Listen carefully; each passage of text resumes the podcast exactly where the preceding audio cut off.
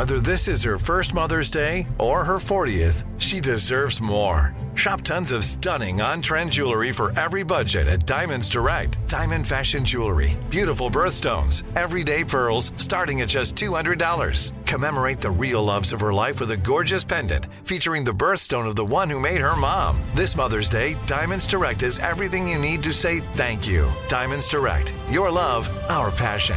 Online at diamondsdirect.com.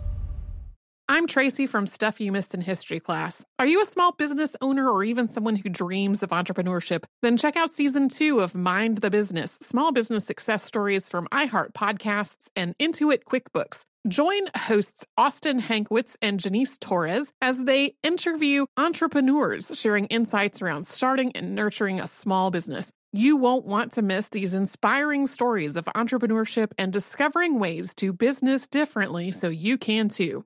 Planning your next trip? Choice Hotels family of 22 brands has over 7,400 locations and the perfect hotel for any traveler you want to be. Like a Cambria hotel serving up locally inspired craft cocktails for all my folks who maybe want to meet up and talk about Mad Royals. Check into a Radisson hotel with flexible workspaces for you strivers who listen during business travel. Or a Comfort hotel with free hot breakfast, family friendly pools, and big spacious rooms for the parents who listen with their kids and need a little retreat. What are you waiting for? Join Choice Privileges and start earning points your next stay. Find a stay for any you when you book direct at choicehotels.com, where travels come true. What does every grocery store aisle now have in common? Products that come in paper packaging. And not just the obvious ones like cereal boxes and juice cartons. From beauty products to boxed water, there are more opportunities to go papertarian than ever before. So why should you? Because paper comes from a renewable resource and can be recycled up to seven times. Simply put, it's the smart choice for the environment. And it turns out the easiest choice for you. Learn more at howlifeunfolds.com slash papertarian. Welcome to Stuff You Missed in History class, a production of iHeartRadio's How Stuff Works.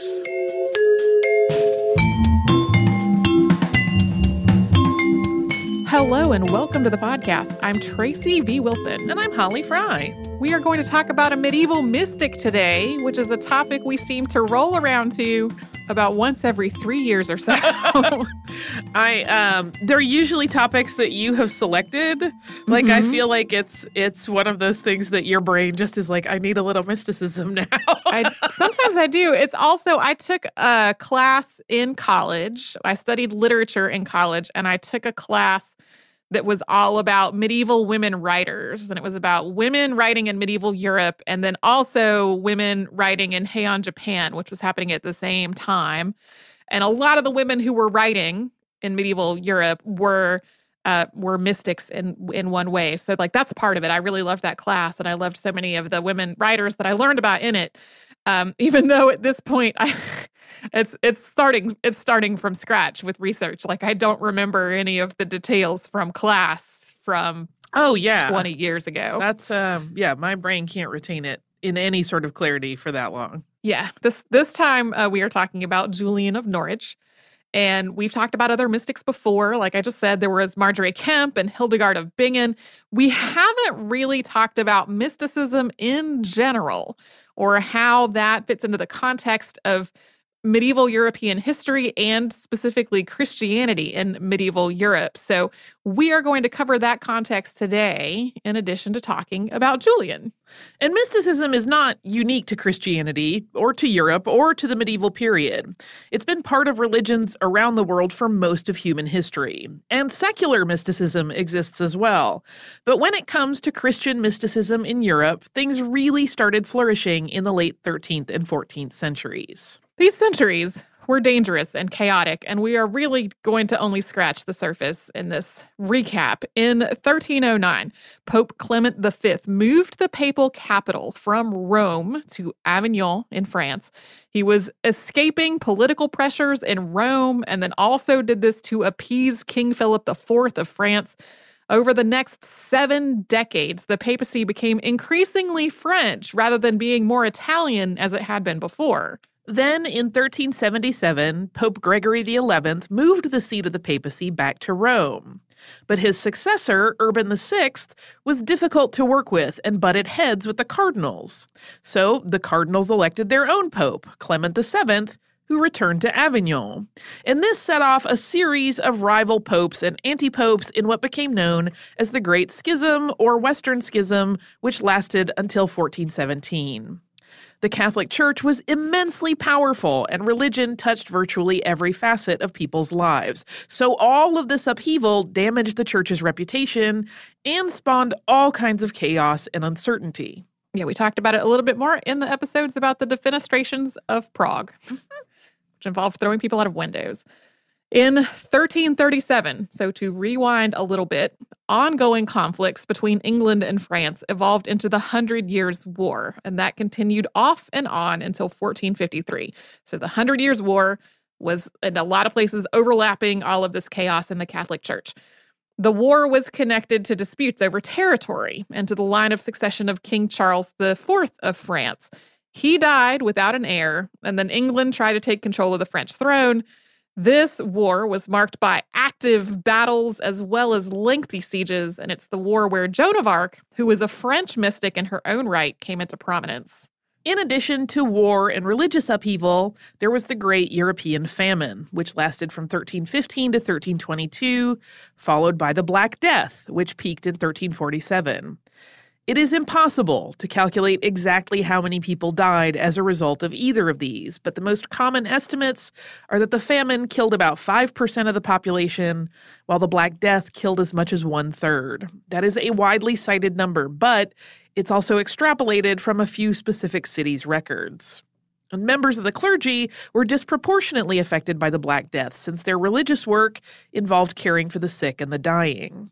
And England specifically experienced its own problems in addition to all of this, including massive flooding in 1314 that helped set off that famine, and the peasant uprising of 1381, which is also called Wat Tyler's Rebellion. This rebellion started in East Anglia, which is where Julian of Norwich lived. And it started as a response to some unpopular laws that had been passed that year. These included a poll tax and the Statute of Laborers. That second statute set a cap on workers' wages because of a labor shortage that followed the Black Death. Of course, there were plenty of other things going on as well. In the face of all this chaos and war and death, many people in Europe felt like the world was corrupt and out of control, and that God had turned his back on mankind. Religious thought and writing were often cynical and focused on the fear of hell and damnation. And the church also started cracking down on heresy. We should also note that there were definitely people of other religions besides Catholicism in Europe at this time, but Catholicism was the overwhelming dominating force in the places that we're talking about. Mysticism was a response to all of this. And it was essentially the opposite of that trend toward fear and damnation.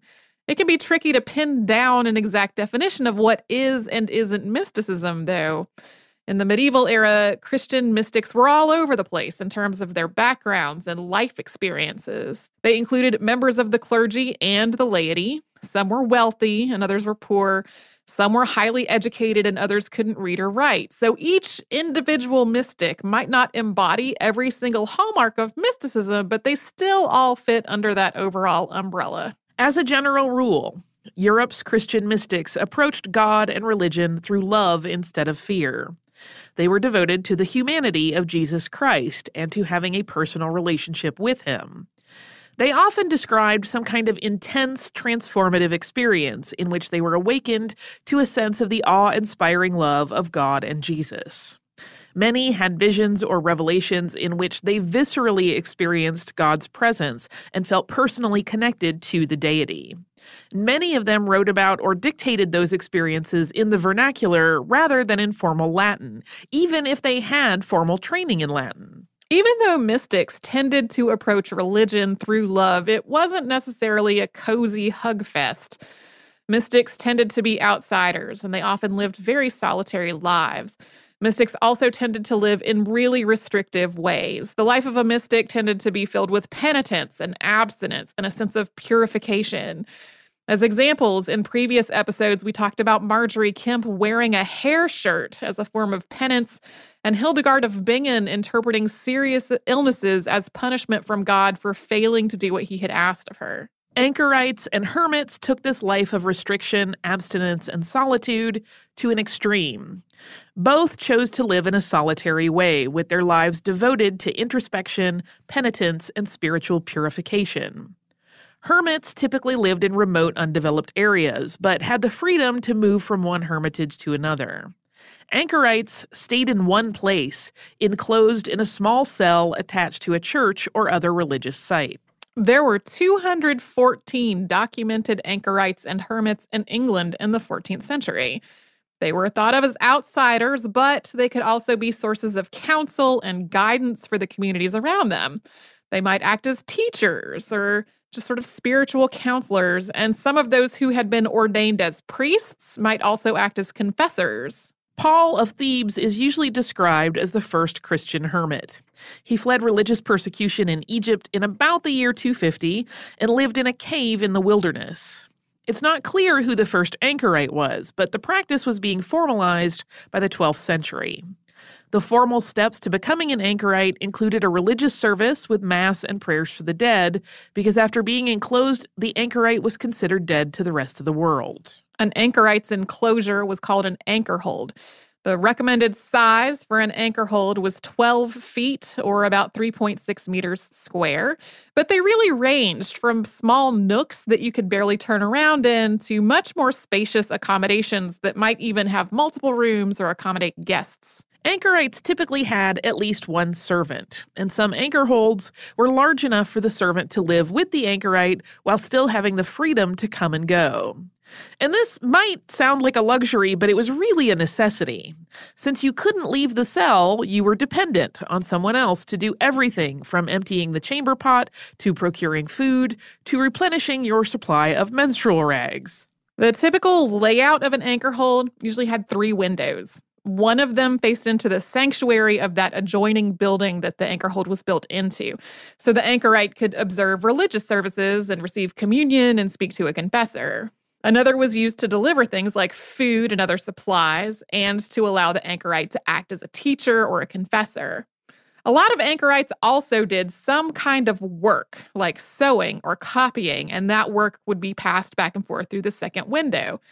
The third window was for light, and it had a translucent covering over it. And sometimes this covering had two layers, with it was basically a cutout with an opaque layer that created a shape of a cross in the light. Some anchorites had a little freedom of movement. The window into the sanctuary might be more like a door, allowing them to enter the church at night. And sometimes it was the anchorite's responsibility to keep the candles lit at night or to sound the alarm if something went wrong at the church. The second window might open out into a parlor or other area where the anchorite could sit and talk to members of the religious or secular community. And some anchor holds had small garden plots attached, which the anchorite tended. Apart from this, though, an anchorite who left their anchor hold was subject to arrest and potentially damnation. Being an anchorite was one of the few religious roles that was open to women. Female anchorites were often called anchoresses, and more women than men choose to pursue this particular life. There were also women who were called vowesses, who lived a very similar life but did so in their own homes. A lot of them were widows. Although male anchorites tended to have been priests, female anchorites and vowesses were often laypeople. Being an anchorite was also one of the few ways that a person could pursue such a devotedly religious life without having money. Joining a convent or monastery typically required some kind of dowry, and in some places this was the case for anchorites as well. But some anchorites were supported by the church and the local community, including through the giving of alms and bequests in people's wills. Julian of Norwich was an anchorite, and we will talk about her after a sponsor break.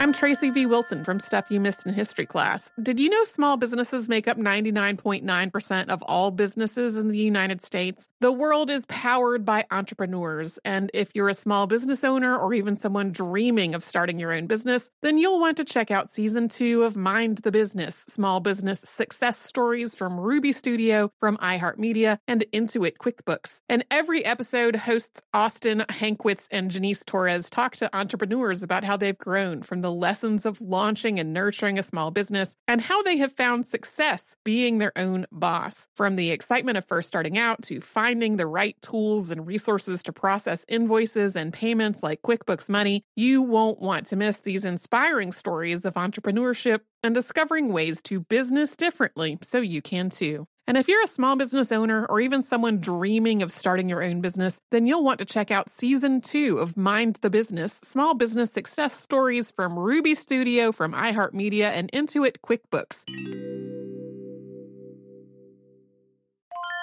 Planning your next trip? Choice Hotels has a stay for any traveler you want to be with 22 brands and over 7,400 locations. Whether you're a business traveler, a family road tripper, someone who wants to seek out history and maybe make your own, or just planning a quick getaway, Choice Hotels has a stay for any you. Like a Cambria Hotel, where you can be a cocktail connoisseur and sip locally inspired craft beverages at downtown locations in the center of it all. This is a fun way to visit cities with a lot of history and a lot of fun in mind. Or a Radisson Hotel for all our productivity powerhouses out there. With flexible workspaces and on site restaurants, you'll get the most out of your work trip. You'll get the coffee, the Wi Fi, and the work done. And we can't forget about comfort hotels. Imagine you're a family road tripper waking up in your big, spacious room and then heading down to a free hot breakfast for the entire family, including waffles. So you'll be well fed and ready for the day's adventure, even if that's just relaxing. After that, you're spending all afternoon relaxing by the pool. You deserve it. What are you waiting for? Join Choice privileges and start earning points toward your next stay. Find a stay for any you. Book directly at choicehotels.com, where travels come true.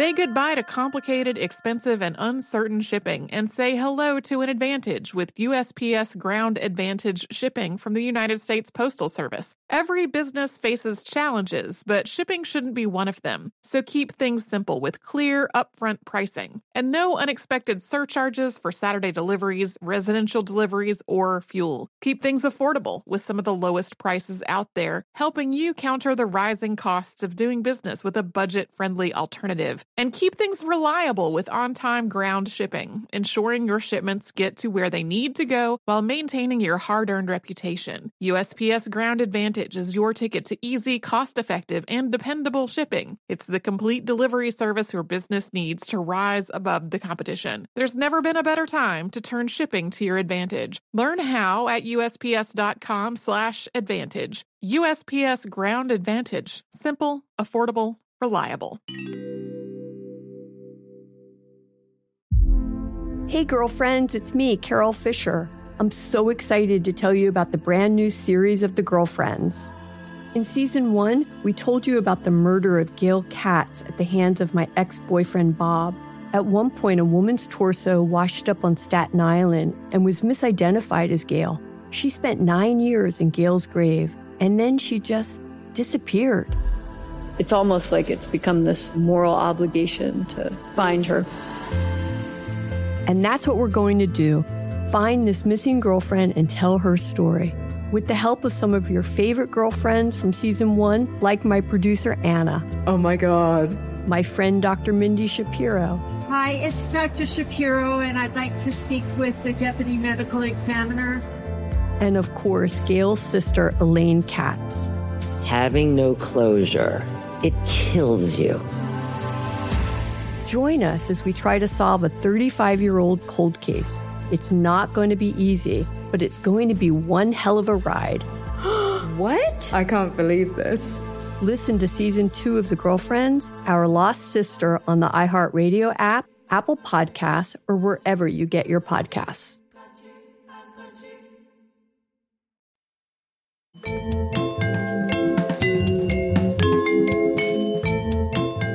The woman we know as Julian of Norwich was born in Norwich, East Anglia, England in 1342. I recognize natives to that place pronounce it slightly differently in a way I can't quite replicate because it ends more like a J. Norwich was the second largest city in medieval England after London. It had several schools, multiple monastic communities, and a cathedral that dated back at least to 1103. This region prepared students for study at Oxford or Cambridge and for the priesthood. Norwich had at least 50 parish churches, four of them within half a mile of St. Julian's Church, which is where Julian was enclosed. And because the Catholic Church had such a large presence in the city, Norwich also had a large community of artisans who worked on church commissions. These included architects, glassworkers, stoneworkers, painters, sculptors, and others. Norwich was also a trading hub with a thriving merchant and craft community. In other words, it was a prominent, bustling, and culturally rich city. We don't know much at all about Julian's life, like literally almost nothing. But we can draw some conclusions about her growing up in Norwich. She might not have had a formal education, but she did grow up in a place that valued education, which probably influenced her understanding of and approach to the world. And even if she didn't have much formal religious instruction, this thriving religious community in Norwich would have trickled into things like the sermons that she heard during regular church attendance. She really might have been hearing a wider variety of more complex and nuanced religious thought than she would have been if she had grown up in a more remote area with the same parish priest her whole life. We also know that Julian lived through all of that upheaval that we talked about before the break. The Black Death reached Norwich at the start of 1349 when Julian was seven, killing about a third of its population and half of its priests. Although the Black Death ended in 1353, plague returned to Norwich twice more before Julian became an anchoress, first in 1361 and then in 1369. And we don't know whether Julian married or had children, but her religious writing includes themes of motherhood and mothering that we're going to talk about more in a little bit. And it's possible that if she did have children, that they may have died in one of these plagues or from some other cause. Julian wrote that in her girlhood, she prayed for three things. One was that she wanted to understand the passion of Christ. Two, she wanted to experience a physical illness that was so serious that she and everyone in her life would think she was dying. This illness would let her suffer along with Christ, and the severity of this illness would let her be purged and then come back to God with a life of worship. The third thing that she prayed for was that she wanted what she described as three wounds to be made deeper in her life. In the words of Grace Warrack, who edited Julian's work in 1901, these wounds were, quote, contrition inside of sin, compassion inside of sorrow, and longing after God. When she was, in her own words, 30 and a half, Julian became very ill, so sick that she and everyone around her did think that she was dying.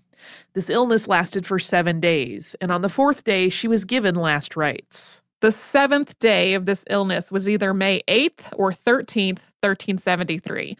This date discrepancy is because in surviving copies of the manuscript, there are two different sets of Roman numerals. One says that this happened on May the VIII, and the other says that it happened on May the XIII her curate had brought a crucifix for her to look at in her last hours on this seventh day of her illness.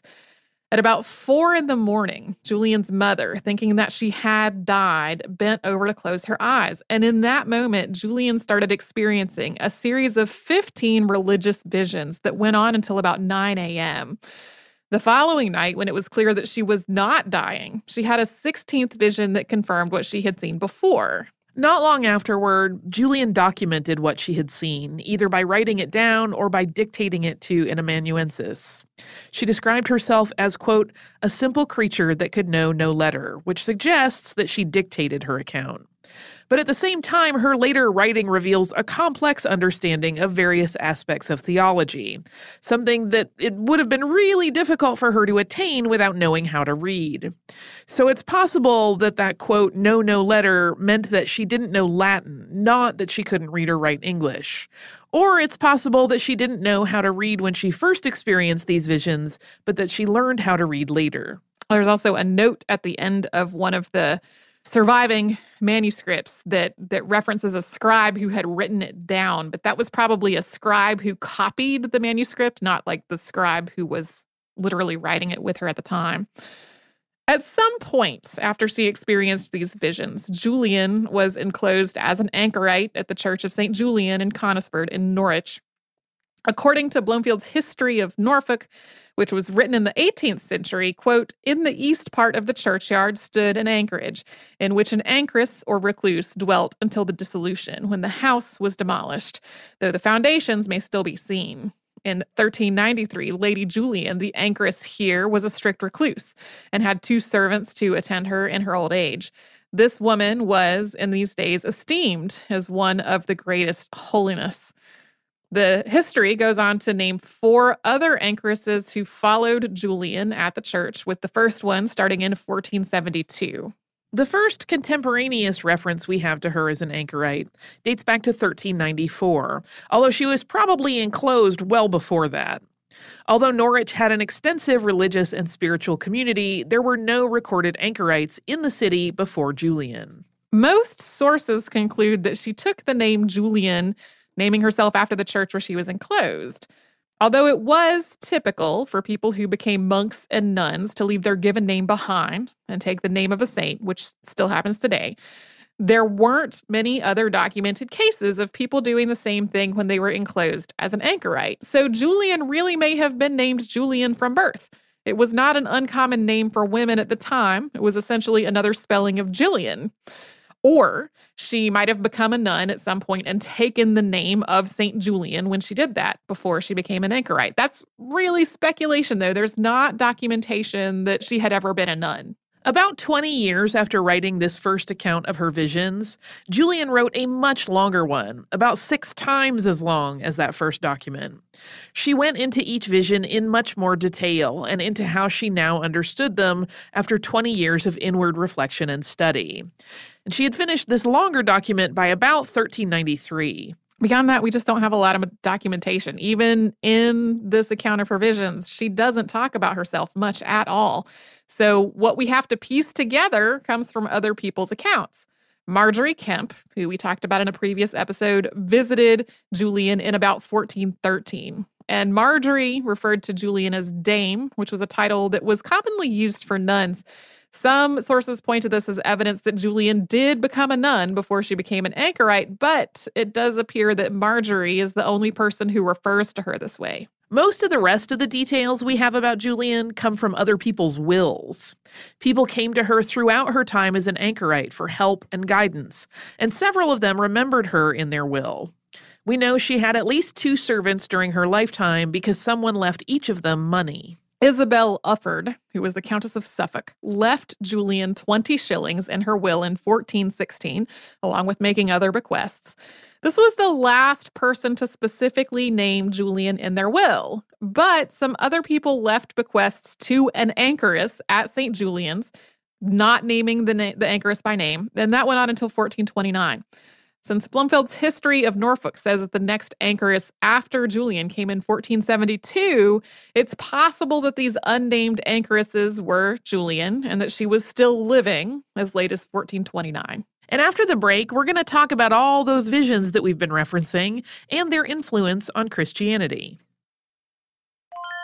I'm Tracy V. Wilson from Stuff You Missed in History class. Did you know small businesses make up 99.9% of all businesses in the United States? The world is powered by entrepreneurs, and if you're a small business owner or even someone dreaming of starting your own business, then you'll want to check out season two of Mind the Business Small Business Success Stories from Ruby Studio, from iHeartMedia, and Intuit QuickBooks. And every episode, hosts Austin Hankwitz and Janice Torres talk to entrepreneurs about how they've grown from the the lessons of launching and nurturing a small business, and how they have found success being their own boss. From the excitement of first starting out to finding the right tools and resources to process invoices and payments like QuickBooks Money, you won't want to miss these inspiring stories of entrepreneurship and discovering ways to business differently so you can too. And if you're a small business owner or even someone dreaming of starting your own business, then you'll want to check out season two of Mind the Business Small Business Success Stories from Ruby Studio, from iHeartMedia, and Intuit QuickBooks. Planning your next trip? Choice Hotels has a stay for any traveler you want to be with 22 brands and over 7,400 locations. Whether you're a business traveler, a family road tripper, someone who wants to seek out history and maybe make your own, or just planning a quick getaway, Choice Hotels has a stay for any you. Like a Cambria Hotel, where you can be a cocktail connoisseur and sip locally inspired craft beverages at downtown locations in the center of it all. This is a fun way to visit cities with a lot of history and a lot of fun in mind. Or a Radisson Hotel for all our productivity powerhouses out there. With flexible workspaces and on site restaurants, you'll get the most out of your work trip. You'll get the coffee, the Wi Fi, and the work done. And we can't forget about comfort hotels. Imagine you're a family road tripper waking up in your big spacious room and then heading down to a free hot breakfast for the entire family, including waffles. So you'll be well fed and ready for the day's adventure, even if that's just relaxing. After that, you're spending all afternoon relaxing by the pool. You deserve it. What are you waiting for? Join Choice privileges and start earning points toward your next stay. Find a stay for any you. Book directly at choicehotels.com, where travels come true.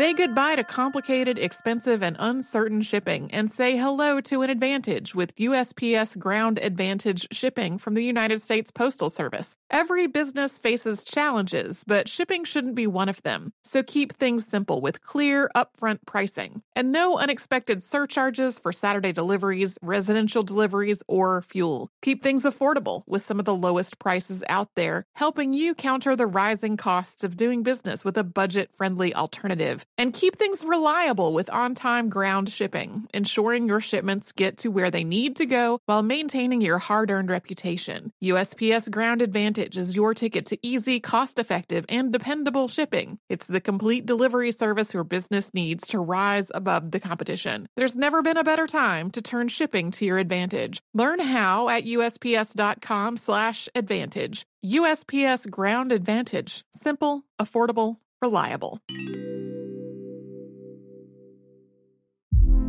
Hey, girlfriends, it's me, Carol Fisher. I'm so excited to tell you about the brand new series of The Girlfriends. In season one, we told you about the murder of Gail Katz at the hands of my ex boyfriend Bob. At one point, a woman's torso washed up on Staten Island and was misidentified as Gail. She spent nine years in Gail's grave, and then she just disappeared. It's almost like it's become this moral obligation to find her. And that's what we're going to do find this missing girlfriend and tell her story. With the help of some of your favorite girlfriends from season one, like my producer Anna. Oh my God. My friend Dr. Mindy Shapiro. Hi, it's Dr. Shapiro, and I'd like to speak with the deputy medical examiner. And of course, Gail's sister, Elaine Katz. Having no closure, it kills you. Join us as we try to solve a 35 year old cold case. It's not going to be easy, but it's going to be one hell of a ride. what? I can't believe this. Listen to season two of The Girlfriends, Our Lost Sister on the iHeartRadio app, Apple Podcasts, or wherever you get your podcasts.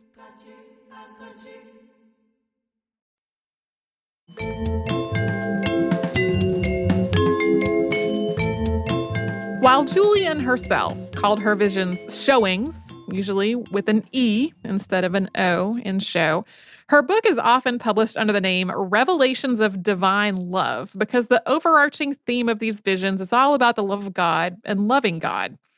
It begins, quote, This is a revelation of love that Jesus Christ, our endless bliss, made in 16 showings, or revelations particular. In a simple conversational style, she walks through her series of visions. Along the way, she documents her understanding of God's love for mankind and various elements of theology. In her relating her first revelation, she writes, quote, I saw that he is unto us everything that is good and comfortable for us. He is our clothing that for love wrappeth us, claspeth us, and all encloseth us for tender love, that he may never leave us, being to us all thing that is good as to mine understanding. Her tone is very comforting and reassuring and stresses over and over that God loves all of his creations. She frames this as a comfort that she needed to receive from God. And now that she has, she's sharing it with the rest of the world. The visions began with Julian looking at a crucifix on what she believed was her deathbed, and many of the earliest showings are related to the crucifixion of Jesus, and specifically what was happening to him on the cross. The visions themselves are not necessarily comforting. Many of them are focused on wounds, suffering, and pain. Julian described an early showing of the blood coming out from under Jesus' crown of thorns as, quote, quick and lifelike and horrifying and dreadful, sweet and lovely. But no matter how graphic the descriptions are of Jesus on the cross, each one circles back to Julian gaining a deeper knowledge of the scope and breadth of divine love. Julian's accounts of the earliest showings mainly involve the vision itself and her understanding of what the vision means. Sometimes God or Jesus speaks to her or asks her a question, which she answers. And at first, these are pretty straightforward. So Jesus asks, Art thou well pleased that I suffered for thee? And Julian answers, Yea, good Lord, I thank thee. Yea, good Lord, blessed mayst thou be. Or God asks, Wilt thou see her? referring to the Virgin Mary before showing Julian a vision of the Virgin Mary. But in later visions, Julian becomes more active and starts asking direct questions about religious issues.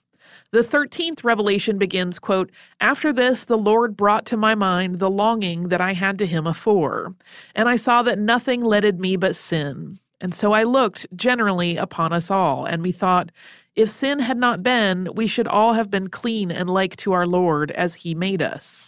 This is essentially asking why God didn't just use his power to prevent sin in the first place, leaving mankind pure rather than in a state of suffering, basically preventing all these problems. Jesus answers Julian with the most famous line from her showings quote, It behooved that there should be sin, but all shall be well, and all shall be well, and all manner of thing shall be well.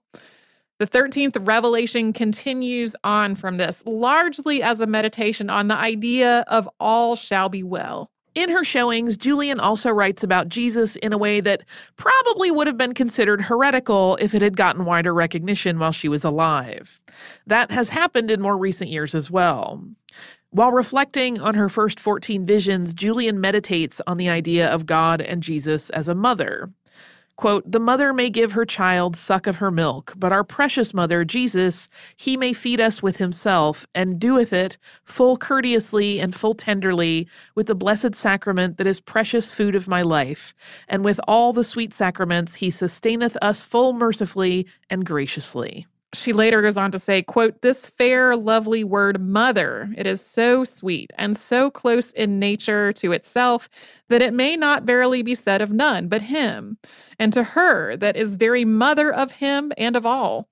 To the property of motherhood belongeth natural love wisdom and knowing and it is good for though it be so that our body forth bringing be but little low and simple in regard of our spiritual forth bringing Yet it is he that doeth it in the creatures by whom that is done. Julian's 15th revelation is one of closure.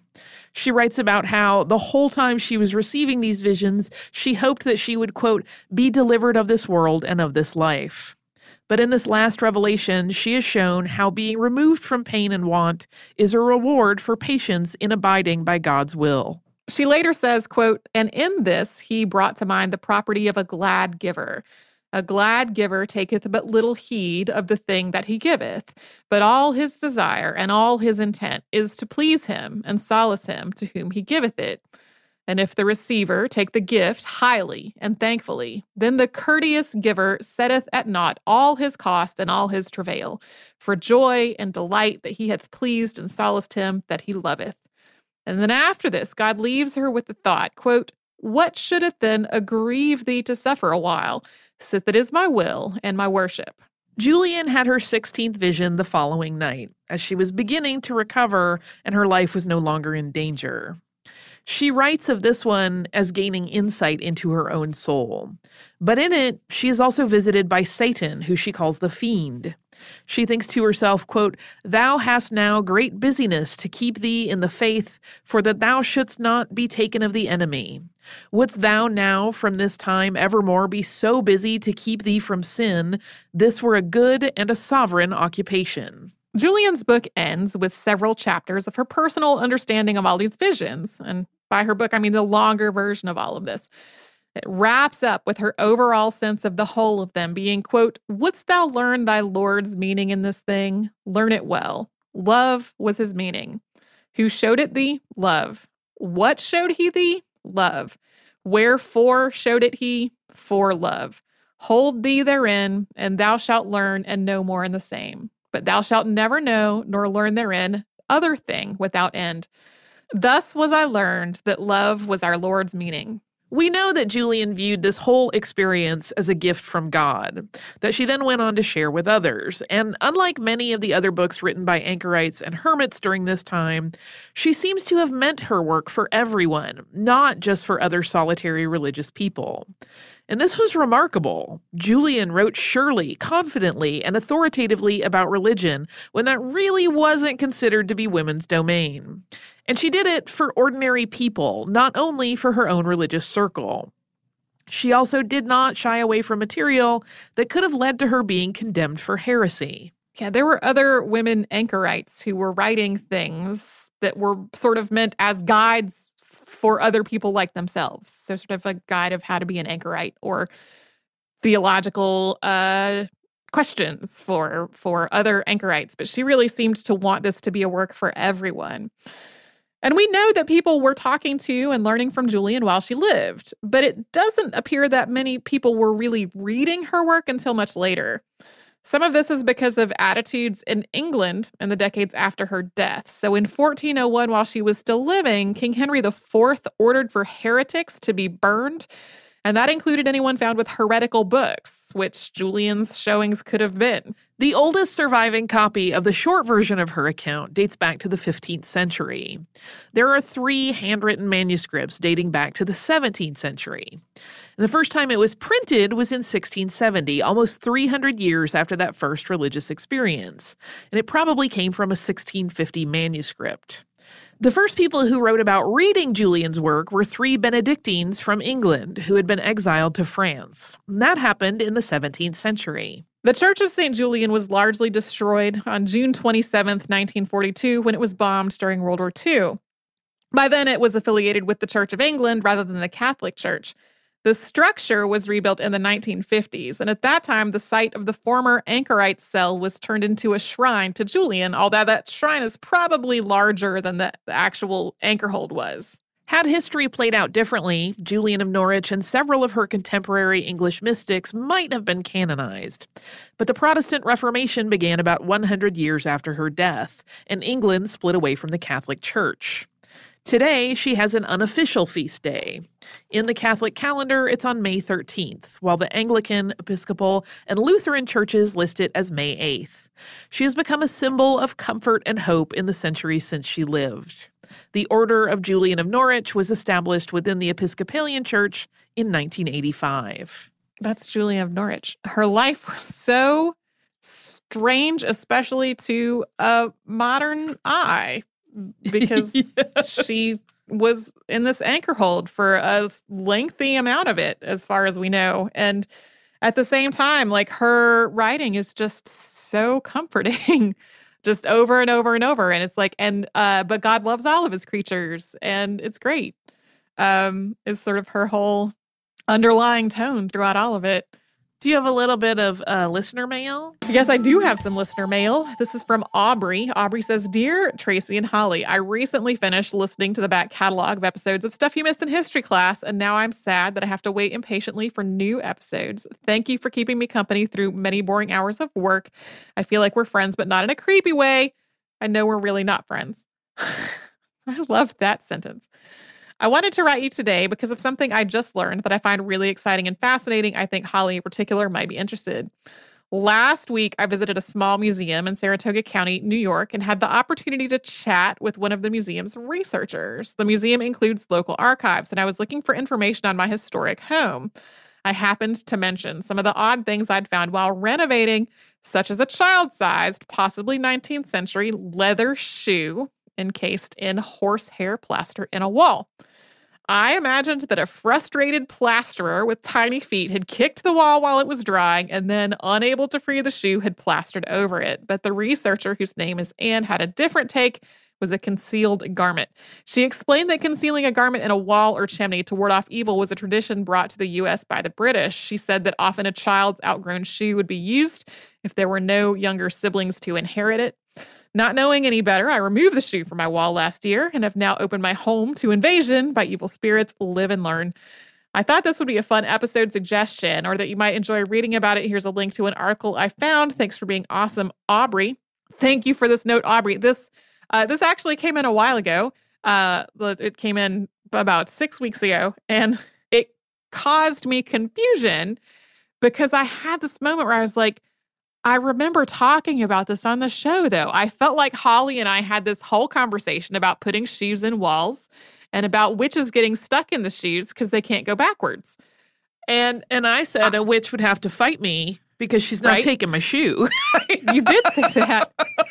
Um, and then I eventually realized there is a, a thing that happens every year here in uh, in Boston and a couple of places uh, besides Boston called History Camp that is sort of an unconference where people uh, basically volunteer their time to to deliver papers and um, it's a, a cool opportunity to go and learn bits of things about lots of different aspects of history. And there, uh, I saw a whole panel that was about concealed garments and walls and witch markings on walls and all of that uh, stuff related to belief in the supernatural um, in colonial and afterward New England.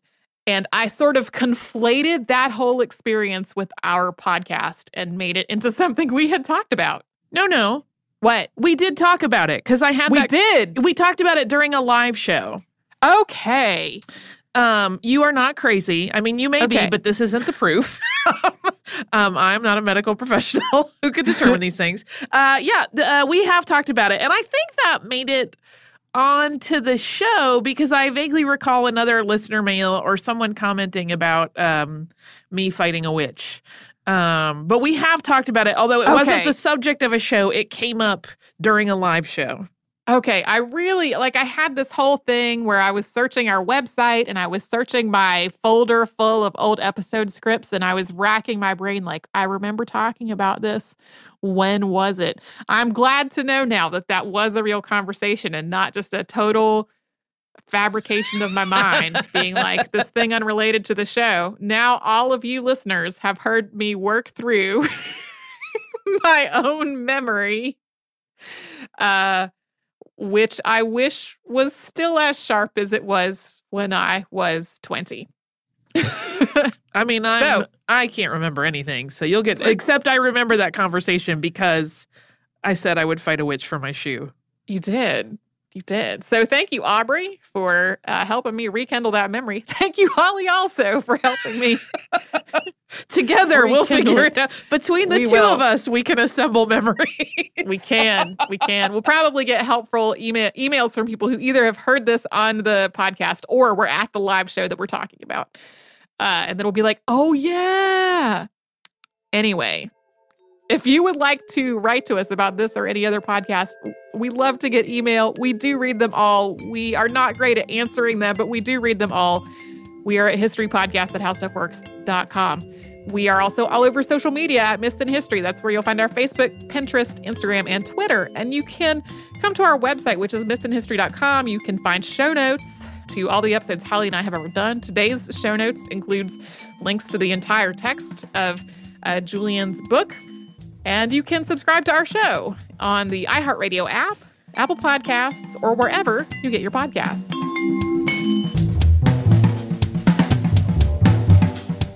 Stuff You Missed in History Class is a production of iHeartRadio's How Stuff Works. For more podcasts from iHeartRadio, visit the iHeartRadio app, Apple Podcasts, or wherever you listen to your favorite shows. Something that makes me crazy is when people say, well, I had this career before, but it was a waste. And that's where the perspective shift comes that it's not a waste, that everything you've done has built you to where you are now. This is She Pivots, the podcast where we explore the inspiring pivots women have made and dig deeper into the personal reasons behind them. Join me, Emily Tish Sussman, every Wednesday on She Pivots. Listen to She Pivots on the iHeartRadio app, Apple Podcasts, or wherever you get your podcasts. Welcome to season nine of Next Question with me, Katie Couric. I've got some big news to share with you in our season premiere featuring the one and only Kris Jenner. Oh my gosh, congratulations. That is very, very exciting. And that's just the beginning. We'll also be joined by podcast host Jay Shetty, Hillary Clinton, Renee Fleming, Liz Cheney, and many more. So come on in, take a break from the incessant negativity for a weekly dose of fascinating conversations. Some of them, I promise, will actually put you in a good mood. Listen to Next Question with me, Katie Couric, on the iHeartRadio app, Apple Podcasts, or wherever you get your podcasts.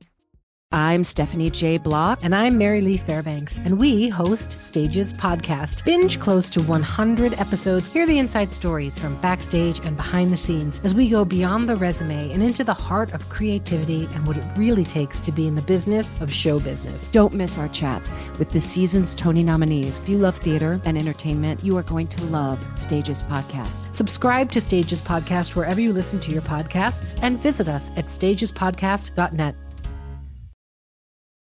Bring a little optimism into your life with The Bright Side, a new kind of daily podcast from Hello Sunshine, hosted by me, Danielle Robay, and me, Simone Boyce. Every weekday, we're bringing you conversations about culture, the latest trends, inspiration, and so much more. I am so excited about this podcast, The Bright Side. You guys are giving people a chance to shine a light on their lives, shine a light on a little advice that they want to share. Listen to The Bright Side on America's number one podcast network, iHeart. Open your free iHeart app and search The Bright Side.